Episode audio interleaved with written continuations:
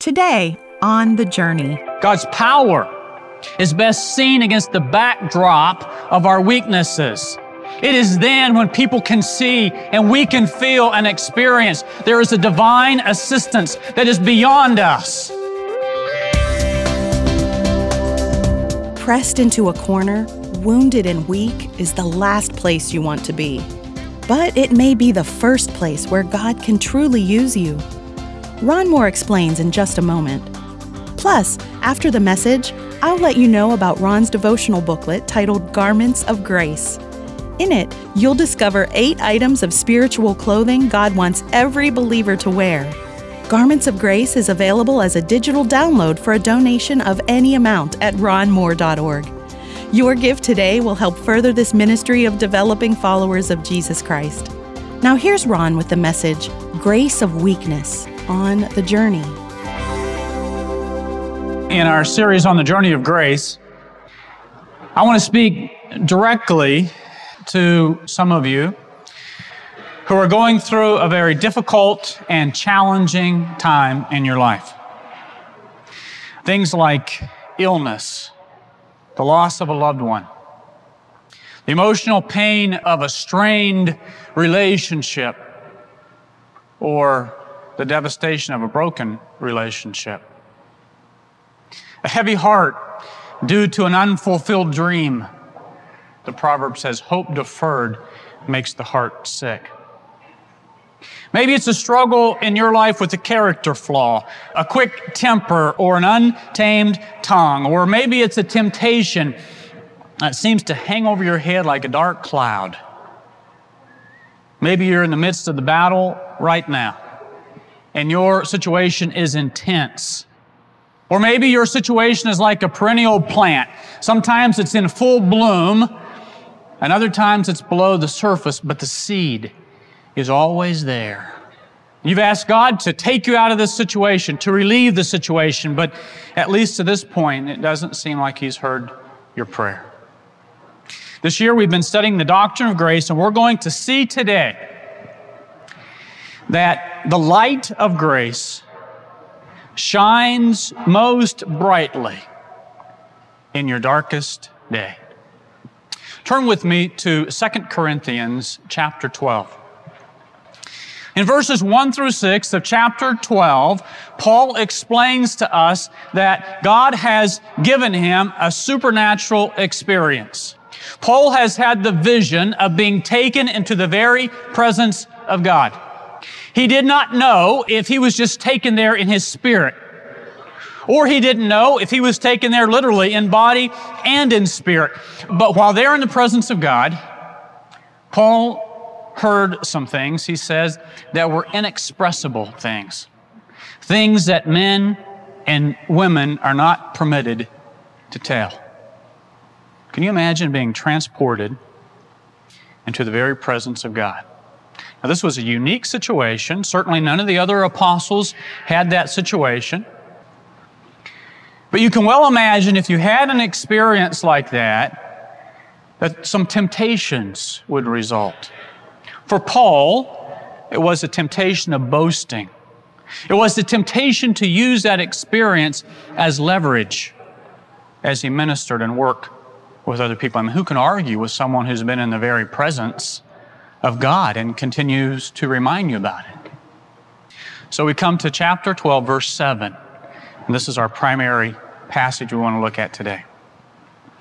Paul's had this experience, and then he says this to keep me from being conceited because of these surpassingly great revelations, there was given to me a thorn in my flesh, a messenger of Satan to torment me.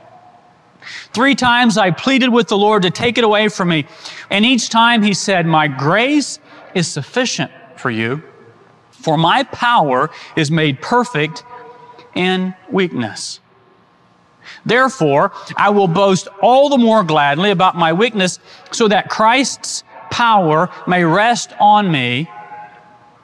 And that is why, for Christ's sake, I delight in weaknesses, in insults, and hardships, and persecutions, and difficulties. For when I am weak, then I'm strong. We're going to discuss this thorn in the flesh in a moment. But first, I want us to work our way through this passage. And as we look at verse 7, Paul says, This thing happened to keep me from being conceited because of the surpassing great revelation. This thorn in the flesh was given to me, a messenger of Satan to torment me. The first question I want us to ask is Who is the one who gave Paul this thorn in the flesh? And the answer is God. God is the one who allowed it to happen. He is the agent. Now, the instrument he uses in this case is a messenger of Satan. But it's important for us to realize as we work our way through this passage that it is God who allows this messenger of Satan to inflict this thorn in Paul's flesh. Now, why would God allow that to happen? Well, in Paul's case, the answer is clear. Again, look at verse 7. To keep me from being conceited. I've just had this surpassingly great experience. But to keep me from being conceited, to keep me from thinking more highly of myself than I should, to keep me from using this as a spiritual club in my ministry. God sent this thorn in the flesh. Now it's interesting in the original, Paul uses this phrase to keep me from being conceited at the beginning of the verse, and then he uses it again at the end of the verse. Let's look at the New American Standard Bible. Here's what it says. Because of the surpassing greatness of the revelations, for this reason, to keep me from exalting myself, there was given me a thorn in the flesh, a messenger for Satan to torment me, to keep me from exalting myself. The emphasis is on this was sent for a reason. Just as in the Old Testament book of Job, here we see in the New Testament, in the life of Paul, God allowed Satan to inflict Paul with suffering, here described as a thorn in the flesh. Now, we don't know what the thorn in the flesh was. Paul never tells us, and the language doesn't give us any clue. From the early church fathers, there have been those who have given many suggestions and speculated. But Paul never tells us for sure. We only know this whatever it was, Paul says it tormented me. The word tormented there describes painful attacks. And these attacks, allowed by God, not only brought on physical discomfort, but certainly hindered Paul in his preaching of the gospel, his purpose in life. So Paul didn't want that to happen. On three separate occasions, he goes before God. He pleads with God to take this thorn in the flesh away. God heard his prayer each time, but each time the answer was no.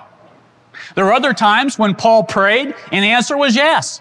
There were times when he was miraculously saved at sea during a shipwreck. The other times when God opened doors for him, when God healed him physically. Many times the answer to his prayer was yes, but not this time. Regarding the thorn in the flesh, no, no, no. Paul says God didn't take it away for two reasons. One, to keep me humbly dependent. And two, to demonstrate the sufficiency of his grace. Look at the first part of verse 9. But he said to me, My grace is sufficient for you, for my power is made perfect in weakness. Let me review something for just a second. In Scripture, grace is used in two ways. One, as we've talked about, grace is God's free, sovereign favor to the undeserving. And when we think of that, we mainly think about salvation, that we are unworthy and God, by His grace, saves us. But that's not where grace stops. In Scripture, we also see it used in another way. Grace is used as God's divine assistance through the Holy Spirit. God gives us grace. He assists us. He gives us strength. He gives us what we need through the power of the Holy Spirit who lives in our life. In verse 9, Paul is hearing Christ say, My divine assistance to you through the Holy Spirit is all you need My power is seen best against the backdrop of human weakness. Paul responds, Therefore, I will boast all the more gladly about my weaknesses so that Christ's power may rest on me. That is why, for Christ's sake, I delight. The word means I'm content in weaknesses, in insults, in hardships, in persecutions, in difficulties. For when I am weak, then I'm strong. In this passage of Scripture, we see clearly the reason God allowed the thorn in the flesh to afflict Paul. We might not think it's fair, but we see the reason.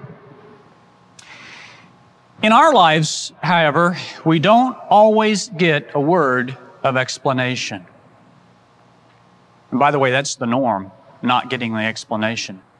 We never understand why. And you know what? That's really what we have to live with. Chuck Swindoll, in one of his books called The Mystery of God's Will, hits this head on. Listen to what he says. It's time to say it. More often than not, we face life in a quandary, searching. Disturbing questions far outnumber absolute, airtight answers. And even though we love the Lord and are committed to His plan, even though we obey His word and seek His will, if we're honest enough to admit it, there are days, no, there are even months, when we simply cannot figure out what God is up to. We don't know why things happen. We can't explain them. To our finite minds, they make no sense. Sometimes there's deliverance, sometimes there's the thorn. But this we know from this passage today that God will never waste our time and He never wastes our pain. And what may seem arbitrary is always part of His sovereign plan. And in the midst of our questions, we can learn much about His grace. But today, let's focus on what I believe God is teaching us through Paul's experience. Four lessons. Here's the first one Our weakness brings glory to God. We forget sometimes, but that's what our existence is about. Our existence is not about us. Our existence is not about getting the best education so we can have the best career, to buy the biggest house, drive the nicest cars, send our kids to the greatest schools, have a nice nest egg set aside so we can retire to, to the Bahamas or wherever we want to retire to. That is not what our life is about. Our life is to glorify God.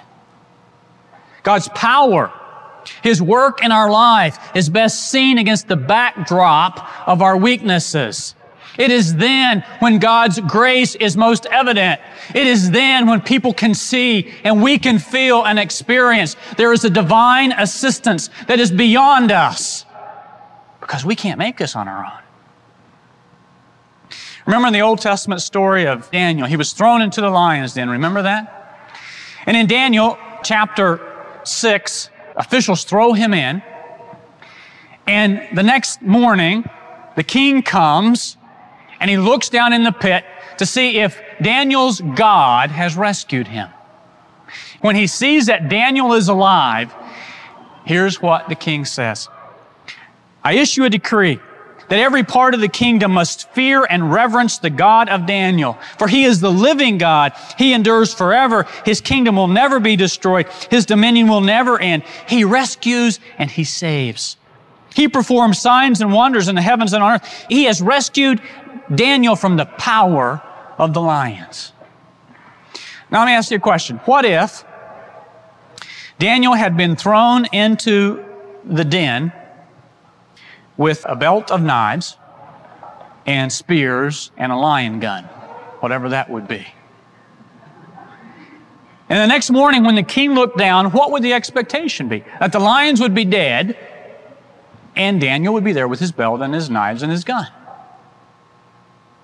But because Daniel was thrown into the lion's den in weakness, with nothing to protect himself, the king looks down and says, You're God. He is the living God. He is the powerful God. He has rescued you from the lions. Are you allowing your present weakness to honor God? Are you responding in such a way that people can look at you and say, Man, I don't know how you are doing it. You're living right there in the lion's den. This God you talk about serving, He must be living. He must be a powerful God. Flip over in 2 Corinthians to chapter 13, verse 4. We see this same example of weakness and power in the life of Christ. For to be sure, Paul says, he, Christ, was crucified in weakness, yet he lives by God's power. God's power was seen at the cross. In Christ's most weak moment, we saw the power of God. And likewise, we are weak in Him. Yet by God's power, we live with Him to serve you. It is by God's power working through us, through our weakness, that brings glory to God. Here's a second lesson we learn our weaknesses cause trust and dependence on God. You see, when we are in a weak situation, when a relationship is crumbling before our very eyes, we have no place else to turn. Counselors don't work. We've tried that. Books don't work. We've tried that. Seminars, we've gone to every one of those. If we want to obey, we have one place to turn trust and dependence on God. And God will tell us when we turn to Him, My grace is sufficient, for my power is made perfect in weakness. Jesus says it like this in John chapter 15 I am the vine, you are the branches. And if a man remains in me and I in him, he will bear much fruit. Apart from me, you can do nothing. Apart from me, as the source of your life, as the power of your life, you can do nothing. And our weaknesses cause us to constantly ask for grace and divine assistance. It's in the difficult times when we learn to pray. It's in the difficult times when we pour our heart out to the Lord. Our coming to the Lord day after day and moment after moment causes a dependence on Him that He has wanted all along. God doesn't give grace in bulk. You can't go buy a bunch of it at Sam's warehouse. It's day today, today, today. Elisabeth Elliot, in her book, Quiet Heart, writes this Today is mine, tomorrow is none of my business. If I peer anxiously into the fog of the future, I will strain my spiritual eyes so that I will not be able to see clearly what is required of me now. That's pretty profound. If I am so worried about tomorrow if I want all of God's strength for my tomorrows today, I'm not going to know what I'm supposed to do today. It's today's trust. It's today's dependence. And weakness causes us to realize our need for trust and dependence. Here's the third lesson we learn dependence forms us into the likeness of Christ. And again, that's what we're all about. That's what God's all about, forming us into the likeness of Christ. 2 Corinthians chapter 3 verse 18 says this, and we with unveiled faces all reflect the Lord's glory. We are being transformed into his likeness with ever increasing glory, which comes from the Lord who is the Spirit. We are being transformed into his likeness, into likeness of Christ. And that means that God's going to have to deal with certain areas of our life. I ran across this poem. It just speaks so specifically to this issue of being transformed. And you know that transformation is a difficult process. When God wants to drill a man and thrill a man and skill a man, when God wants to mold a man to play the noblest part, when he yearns with all his heart to create so great and bold a man that the world shall be amazed, watch his methods, watch his ways, how he ruthlessly perfects whom he royally elects. How he hammers him and hurts him, and with mighty blows converts him into trial shapes of clay, which only God understands. And with tortured heart is crying, and he lifts beseeching hands, how he bends but never breaks. When his good he undertakes, how God uses whom he chooses, and with every purpose fuses him, by every act induces him to try his splendor out. God knows what He's about. Here's a final lesson we learn God's grace, His divine assistance through the Holy Spirit, is always sufficient. Don't bail out. Don't stop. Don't think that you can't handle one more moment of whatever situation you're in. God promises you His grace is sufficient. He will never take you, His will will never take you where His grace cannot sustain you. Even in your darkest moment, even in your greatest temptation, His grace is sufficient. His grace is more than you need. We all have had experiences in our life where we have gone through dark times. And if you've done it God's way, then you know those are the times when you have felt like you were being carried by the eternal God. Some of you feel like bailing out. You feel like you can't take it any longer. You feel like that the struggle is just too much. I just want you to leave today with that truth. My grace is sufficient for you. God's grace is sufficient for you. And in your weakness, God's power is going to be demonstrated. And you're going to get through by God's power. And others are going to see, like Daniel in the lion's den, they're going to walk away and say, That person serves the living God. And please stay with us. Ron returns in a few moments with a look at our next time together.